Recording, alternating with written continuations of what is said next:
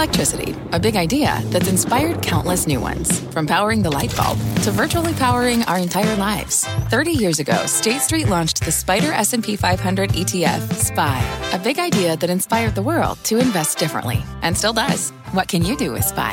Before investing, consider the fund's investment objectives, risks, charges, and expenses. Visit ssga.com for a prospectus containing this and other information. Read it carefully before investing. SPY is subject to risks similar to those of stocks. All ETFs are subject to risk, including possible loss of principal. Alps Distributors Inc. Distributor.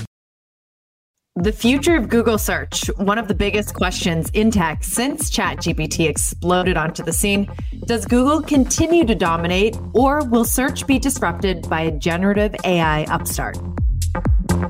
It's Friday, January 5th. Welcome to the Tech Check podcast. I'm Deirdre Bosa. And I'm Mark Gilbert. New today, Perplexity, an AI search engine looking to take on Google, raised $74 million, valued somewhere around half a billion D. Now, led by some of the biggest names in tech, a star studded round, I'd call it D, of, uh, of people pouring money into this, into this startup here. Yeah, let's get into it. So, Perplexity, it is a Series B round, $70 million, I think 74 to be exact million dollars, which is actually peanuts in the generative AI world. But what's interesting about this is that this is the startup focused on disrupting search. It has been years and years since people felt like pouring this much money or anywhere close to this much money on a company trying to get into search because it's been so difficult, right? Google has had 90% of the market share for decades companies that have tried to go against it just haven't been able to. So that's what Perplexity is trying to do take on Google and search, but in a different era, the generative AI era. So it is a question and answer engine. Kind of like Ask Jeeves, if you remember, if you way, yeah, way yeah. back. The CEO even in, mentioned Ask Jeeves. I was thinking about Ask Jeeves. Yeah they were too early, right? but I remember Ask Jeeves. Um, and so how that worked is how this works. You type in your search, like you're asking a question, not just a few words. You can type in a fully formed question. And instead of you, instead of, you know, spitting back a list of blue links, it spits out a single, supposedly cohesive answer.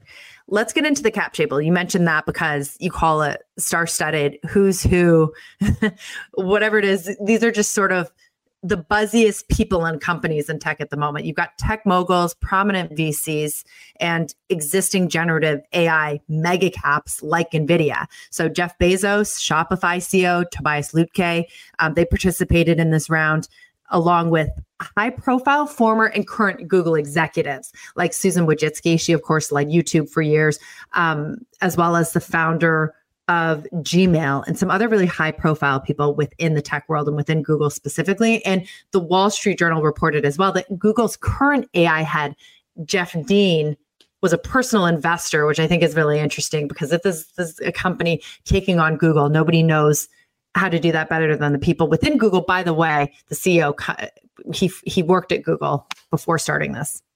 My for, my my first impression of the product is that Google uh, you know, casts a long shadow through this industry and has left many challengers in its wake over the years.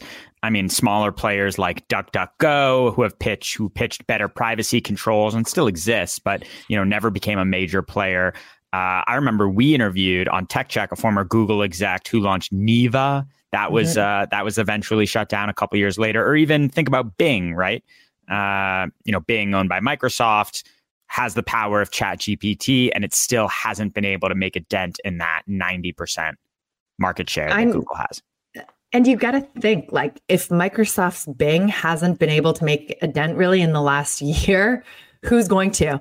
But this every time you get a paradigm shift right like the creation of the internet or the shift to mobile phones you get a new crop of companies that come with the benefit of being created in that time, right? They're mobile native or internet native. And that's what Perplexity sort of has going for it. It's created in the generative AI era. So it's coming from a different point. Whereas Google, it's trying to satisfy its legacy business of search while making that transition. And it comes across as cluttered, a little messy, um, not, not as straightforward as say a perplexity which has one simple product one simple task i was trying to think about anything that has a 90% market share any other business in silicon valley right that has that hmm. type of dominance i mean AWS for a while was like that. Yeah. You can't argue that anymore, right? I mean, Microsoft Azure and, and Google Cloud are definitely sort of neck and neck. Um, and growing faster now too. So, yeah, exactly. You know, I mean, I mean, well, Apple AWS iPhones sort of dominate the category, but Android is is you know it's 50-50 Android in the US and, and globally Android is much bigger. Yeah. Um, you know, I, I can't think of anything that has, you know, Amazon and e-commerce isn't you know, there's tons of e-com retailers out there. It's nowhere near 90%. Well, and like you said, like AWS may have had this huge market share dominance for a while, but I can't think of anything either that's had this kind of dominance for decades, like Google search. And that's why it's called the often called the greatest business of all time. It's low margin. Um, it, it you know, it's just it's the perfect business. And there's real anxiety on Wall Street about that being disrupted finally. And I think this time that anxiety um, is so clear because generative AI is is just turning everything on its head. So that yeah. that's sort of where we're coming from. And you talked to the CEO of Perplexity, this new company. Um, talk a little about about that interview. Yeah. So first, I want to talk about him himself, Aravind Srinivas. He was really, really interesting. Um, he grew up in Chennai, India, and he only came here about six years ago. He did his PhD at Stanford in artificial intelligence. And then he went to work at Google and OpenAI. He he was telling me that he always wanted to build his own company, but he didn't know exactly what. And he was even surprised that he ended up building a company around search being at Google for so long, but he really does see there being an opening. Um, so, someone who has that kind of research experience, right? He was operating in the world of artificial intelligence when there was no commercialization, it was just research. And now he's using all of his knowledge to create something that you can monetize. That seems to be kind of like the perfect storm for creators in this area. Um, so I asked him though, and I pushed him like, why search? Because Google's working on this as well, right? An answer instead of links. It maybe doesn't know how it's going to balance that, but it's working on it. And you can already see it when you look on google.com. It has that generative AI experiment. But he said that this time is going to be different. Let's let's have a listen from him himself. Search has been about 10 blue links for the last like 20 years. And 10 blue links was always a hack. At the end of the day, people just wanted an answer the concept of answer engine existed even in the late 90s when the internet was exploding. Ask Jeeves was an answer engine. In fact, like uh, many, many Googlers used to like come from Ask Jeeves and join Google at the time uh, because the 10 blue links was the concept that actually worked with the technology that existed at that time. Uh, and um, so what Perplexity does is a paradigm shift in search. It's moving search from links to answers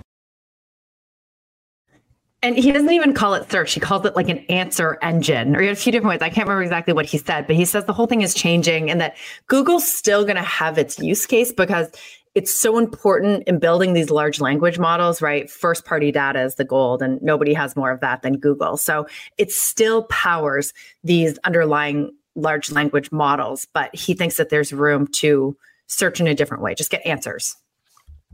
Yeah, I mean, I, you you brought up that Google's already doing this with, um, you know, with its with Bard and w- with generative AI, but Google was also doing this for years earlier. Like if you searched, um, you know, if you searched uh, showtimes near you, it wouldn't make you click on the Fandango link. It would, uh, you know, it, it would summarize mm-hmm. the data. It would search. It would scrape the web, and it would show you showtimes. Or if you search for like a recipe, uh, oftentimes it won't make you click within any of the links. It'll just take that uh, right. You know, it'll take that information and just present it a little summary at the top, which, by the way, has been a huge contentious issue, right, for developers.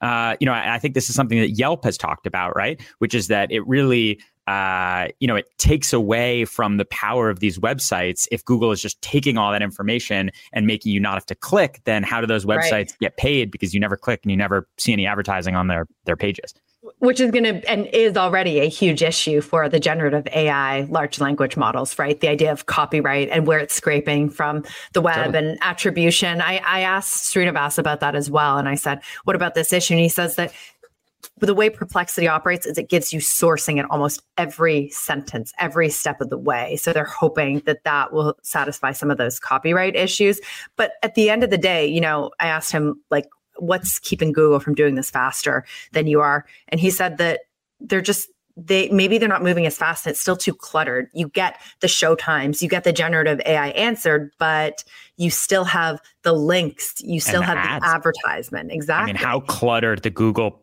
the Google search results are by ads and sponsored content. Um, I mean, it's really crowded. If you look right now at a, if you make a very basic Google search, I mean, it's covered in ads.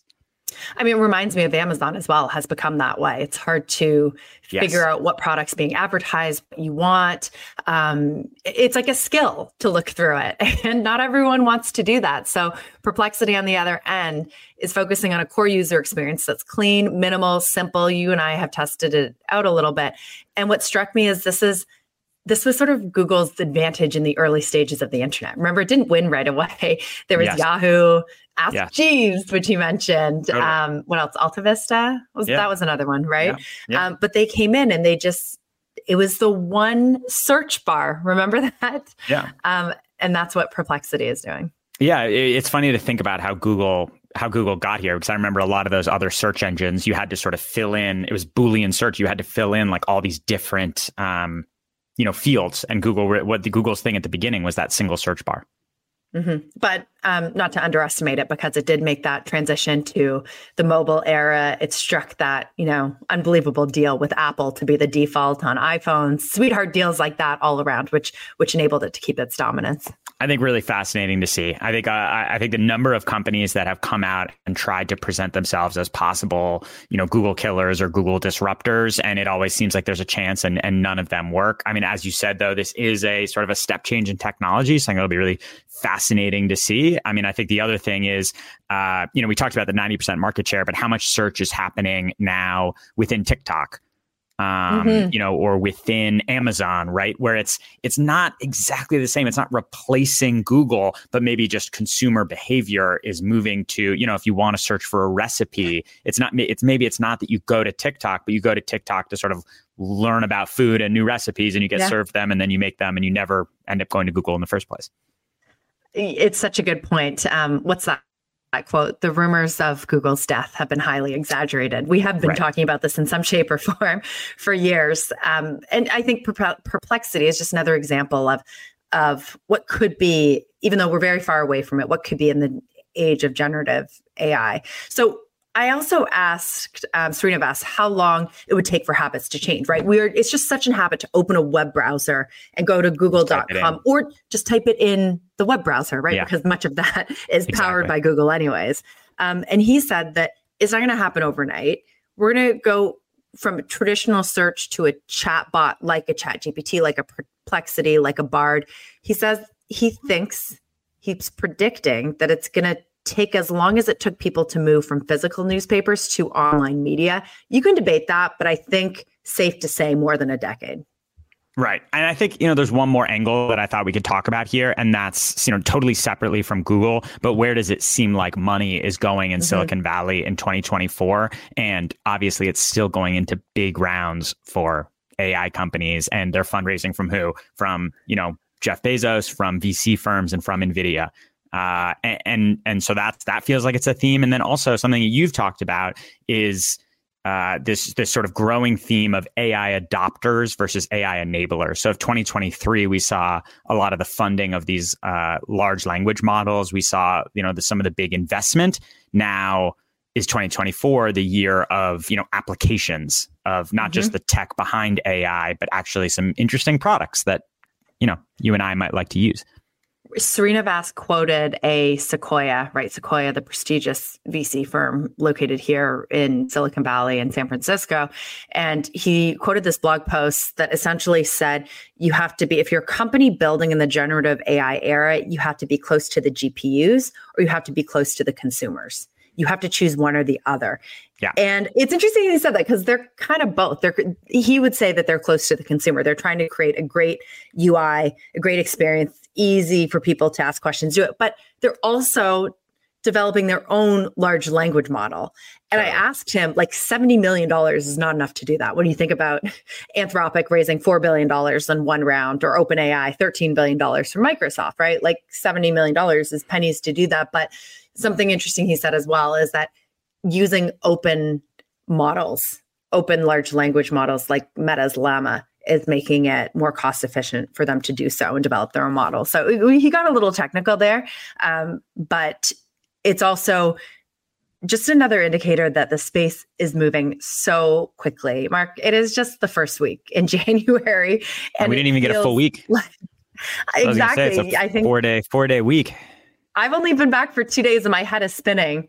Um, I, I, feel like I learned so much from from Srinivas this morning in like a 30 minute conversation. Um, and it gave me so much to think about going into this year that I think our listeners and our audience on CNBC are going to going to be watching and tracking and have to have to look at if you're looking to make money last year right was the year of the mega caps and the the enablers as you called them right all the companies figuring out compute power and cloud etc um, i'm very excited if this is the year that we're going to see consumer applications. How can we actually use it? Because I, I kept thinking to myself as well can't just be a chatbot right? If generative ai is going to transform the world as we know it it's got to be more to it and i think we'll see that this year. Some interesting applications. All right that's it for us. Have a good weekend. See you back here on monday. Life is a highway and on it there will be many chicken sandwiches.